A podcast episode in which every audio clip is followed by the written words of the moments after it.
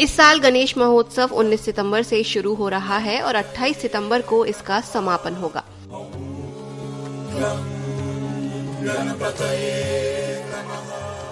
गणपति बब्बा 10 दिनों तक अपने भक्तों के बीच विराजमान रहते हैं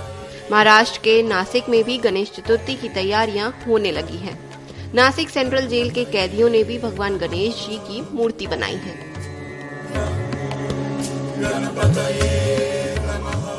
जेल अधीक्षक अनुना मुगुत्राव का कहना है, हर साल की तरह इस साल भी कैदियों ने गणेश जी की मूर्तियाँ बनाई हैं। इन मूर्तियों की कीमत 800 रुपए से लेकर 5500 रुपए तक है और यहाँ करीब 1500 तरह के गणपति बनाए गए हैं